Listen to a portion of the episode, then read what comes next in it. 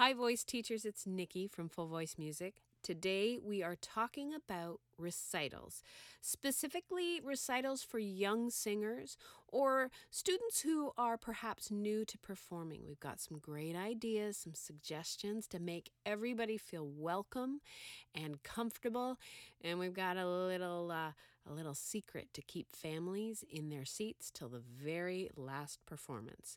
Check it out. Welcome to the Full Voice Podcast resources for private, classroom, and choral music programs. And here's your host, Nikki Loney. It's recital season. Well, when is it not really recital season? I think that is one of the things as private music teachers. We are always preparing our students for the next upcoming performance.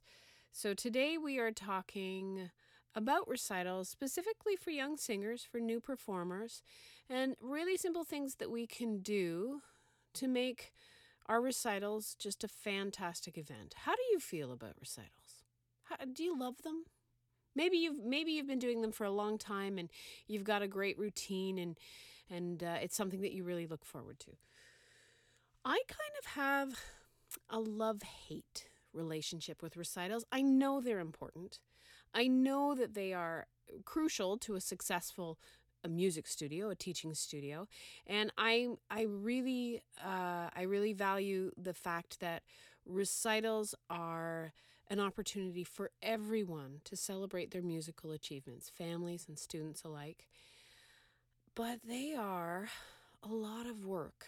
Recitals are a lot of unpaid time. Um, and they require great organization skills. And sometimes, for a lot of teachers, um, they can be out of pocket expense. Maybe you have to rent a venue. Maybe you have to hire an accompanist. Um, they can they can be expensive uh, depending on how big or how small you go with your recitals. And there's lots of different types of recitals. Maybe you have, uh, well, I have colleagues. I have colleagues that do smaller grouped recitals in their homes, and it's lovely. I have colleagues that put on huge shows with lights and sound people, and it is an unbelievable event. And I'm kind of in the middle with my recitals. I, I have uh, I have a beautiful church that I am so lucky to be able to use. My husband and I teach out of our, our, our church. We have a great teaching studio there, and we use the, the sanctuary for our recitals. And uh, it's um, it, it is a lot of work, and I love seeing my students perform. I love. I'm always blown away. There's always a student that surprises me you know and and all of a sudden a performance comes out and i was like wow I wasn't expecting that. And I love those moments. But sometimes, um, you know, you go to all this trouble. And the challenge is, is that, you know, families are really busy and kids are involved in millions of things nowadays. And they often opt out or they cancel on you. Um, I've, I've even had students just not show up. No phone call, no email, no nothing. They just didn't show up. And then the next week, you know, nobody says anything. Like, oh, sorry, we missed the recital. So it, it can be a lot of work, and sometimes it's it goes unappreciated. But today, I have some great ideas.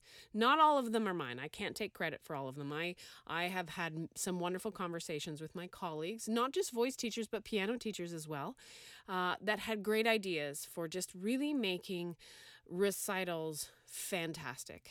And the consensus uh, with my colleagues is the a really great recital isn't about mm, amazing student performances.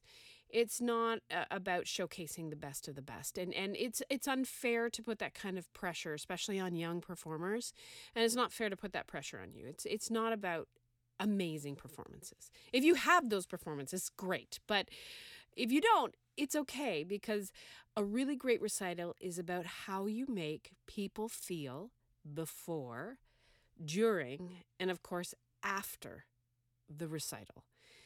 And if you do a good job of that, I guarantee you, your families will look forward to your recitals. Your students will look forward to your recitals. You might even look forward to your recitals. So I've got some really great ideas, and I and I'm quite happy to share them with you. And I want to thank my colleagues who uh, con- contributed to these ideas as well. So the first tip that uh, I think is really important is try to keep your recitals to a reasonable length. If you are a teacher who's teaching like 50 students and you put them all in one big recital, well, that's just mean. That is just cruel. And you cannot blame families for getting up and leaving, you know, at the you know, halfway mark, which is 2 hours later. You can't ask families, especially with young children, to stay more than an hour. So, if you are teaching a lot of students, then you may want to um, uh, separate them, like put two separate recitals or smaller recitals. Is it more work? Yes. Does it take up more of your time? Yes. But it is greatly appreciated by students and families um, not to have to sit for too long. And uh, um, the other, the other, um, the other tip that uh, uh, I really like, and this is something that I did on my last recital in June. I have a lot of students in my studio that are new to performing and have anxiety. Um, some of them, it's it's quite severe. It, it is it does affect them, and they have a lot of anxiety. And we have to remember too, when we have a student that's stressed out, I guarantee that the family and the parents they're stressed out too. When children get anxious, so do families. So um, we have to do everything in, in our power, everything that we can to make everybody feel comfortable. So, one of the things I did at my last recital, huge success with this, is I played fun, lively, up tempo music while people were arriving. And by fun, lively, up tempo music, music that the kids and the families like. That's really important. Like, so music uh, f- uh, by artists that aren't dead, just if you're curious. so, unless you have families that just love classical music, uh, then you know you know what I'm saying. It may it might not be your favorite music. Ask your students. Ask your students who they're listening to. I played some uh, I played Pharrell Williams Happy. I played some Bruno Mars. Uh, I, I, played a lot of fun stuff. And the kids and the families walked into the church and they started moving and they were smiling. And some of the kids were singing along, Oh, I love the song. And it did wonders. And I watched really carefully. My students that were really nervous, had a lot of anxiety about the performance, they were smiling. They weren't sitting nervously in a chair in the corner freaking out.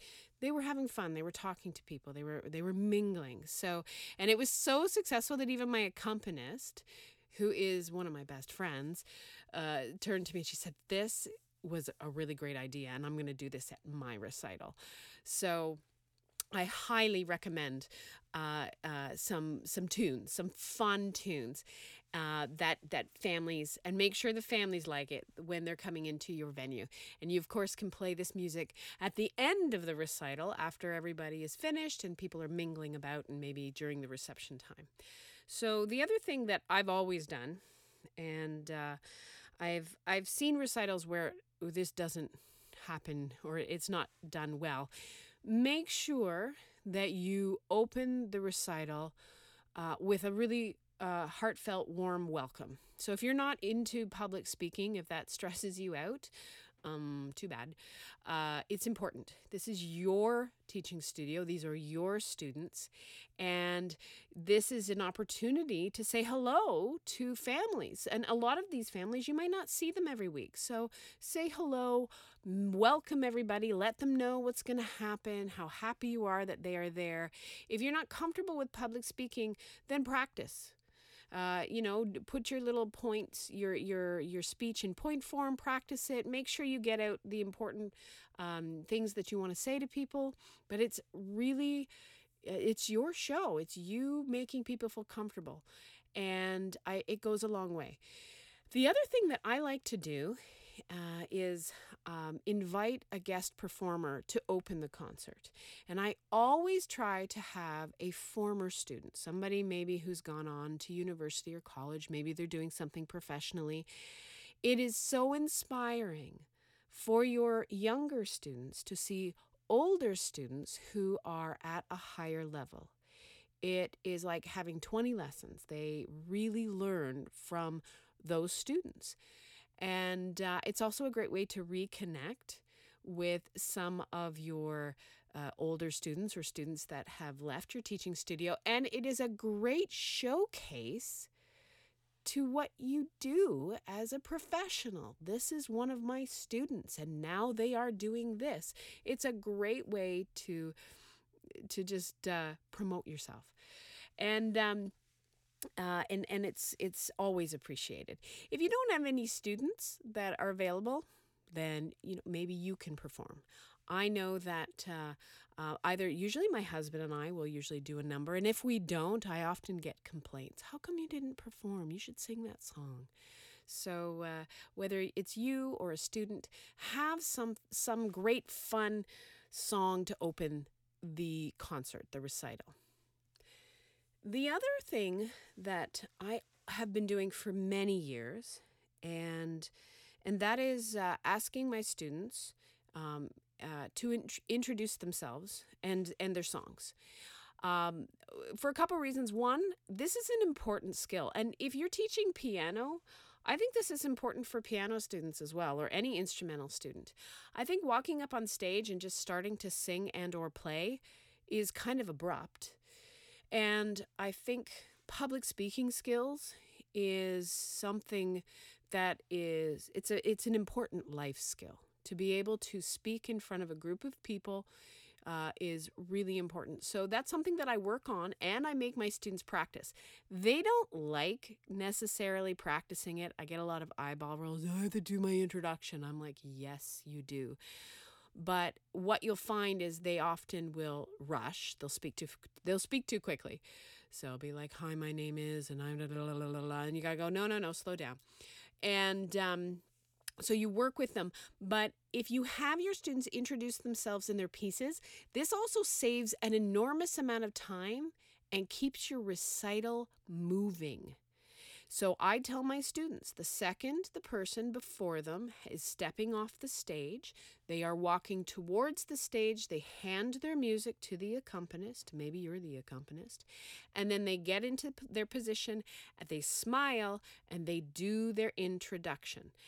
It makes it, it cuts minutes and minutes off of a recital and it can really keep recitals moving. Practice with them let them practice their introductions in the lesson uh, but a great way to build their confidence. I also think of it as a kind of a micro warm-up. I would rather speak a few lines before singing um, and i think the kids find this too. So the the next thing too is um, uh, one of the things, and this this is something that I started doing a, f- a few years ago, and I got this idea from a colleague of mine, and I have to thank them for it. Um, we all have that struggle of keeping families to the very end of the recital. In my early days of teaching, uh, I had a huge problem with this, and at one it was like a year end recital. It was a beautiful summer day, uh, or almost summer day, and people just wanted to get out of there. And okay, and I get it. The church was kind of hot and stuffy, the air conditioning wasn't working. But at the end of the recital, there was less than half of the audience, and it was it was it was really disheartening for the students that had to stay to the end because they had half an audience there um, it was it was really upsetting. It really stressed me out. So a friend of mine, a colleague of mine, said, "Well, I do a draw." Um, I do like a draw for a little prize, and I do that towards the end. And, uh, or no, sorry, they did a 50 50 draw. So they did a, they had a 50-50 draw and he gave he gave like you know the the half of it to charity. He didn't keep it for himself. He gave it to the church or whatever cause. And so it kept it helped to keep the families to the end because people wanted to win the draw. So what I do is I go and I get uh, gift cards. So maybe it's a gift card for movies or iTunes or Starbucks. The kids love the gift cards for Starbucks. And then I go to the dollar store and I get draw tickets. and I all the performers, so I do this with the kids, all the performers get a ticket. And you know, kind of after about 5 performers, I get one of the kids to come up and you know, they they draw for a card. So what I do is I get a 3 pack. I get a 3 pack of $10 gift cards. So there's 3 uh, draws and the kids love this. Um, they really have a good time. And so, you know, like after five performers, I'll do a draw. And you know, after 10 performers, I'll do another draw. And, you know, towards the end of the recital, I'll draw the final gift card. Sometimes I'll have a bigger gift card or whatever. The thing is, there's a fun, there's something fun happening. And, you know, even if the parents want to leave, the kids don't because they might win a gift card. I know it's kind of tricky. It's kind of it's kind of sneaky, but I don't care. I want I want my families to stay to the end. I want everybody to support all of the singers and this is something that everybody's had fun with. The kids have a great time. It's a small price to pay uh, to to just kind of have something, uh, you know, a, a, little add a little life to your uh, your recital. So, the other um, the other thing that I always try to do, and this I think is so important, especially when you have uh, young singers or new performers, uh, is make sure that you take time in your recital to recognize, um, you know, the, the new students. Um, I always identify and let people know, and I have like a little card or a certificate for first time performers. That's huge getting up and performing for the very first time is a big deal and it needs to be recognized. And the parents need to understand that it's a big deal. And you getting up on that stage and doing what you did, you deserve a pat on the back. And I know that my students are so wonderful in supporting the younger students. They really are just so great with new students. And, and if I have a student that's anxious, like I don't even have to ask my students to do this. They just rally around them. It's so nice to see. So I always try to recognize new students. I, I, I also like to welcome new families, you know, welcome to, you know, Megan's family. This is their first music recital. So enjoy yourself. So it's those little details, acknowledging people, making people feel comfortable, having fun with your students, giving people a reason to stay to the end of the performance is so important. And then at the end of the recital, uh, I always like to play that fun funky music at the end and you know simple refreshments and allow the students and moms and dads and you to mingle, to, to go around and talk and celebrate. And that was a great job. And thank you so much for coming. And it is so important just to have that social, uh, uh, you know, just a little bit of social time at the end of the recital. Um, uh, it's just a great, you know, you get to meet grandmas grandmas and grandpas and aunts and uncles who come out and you get to say hello.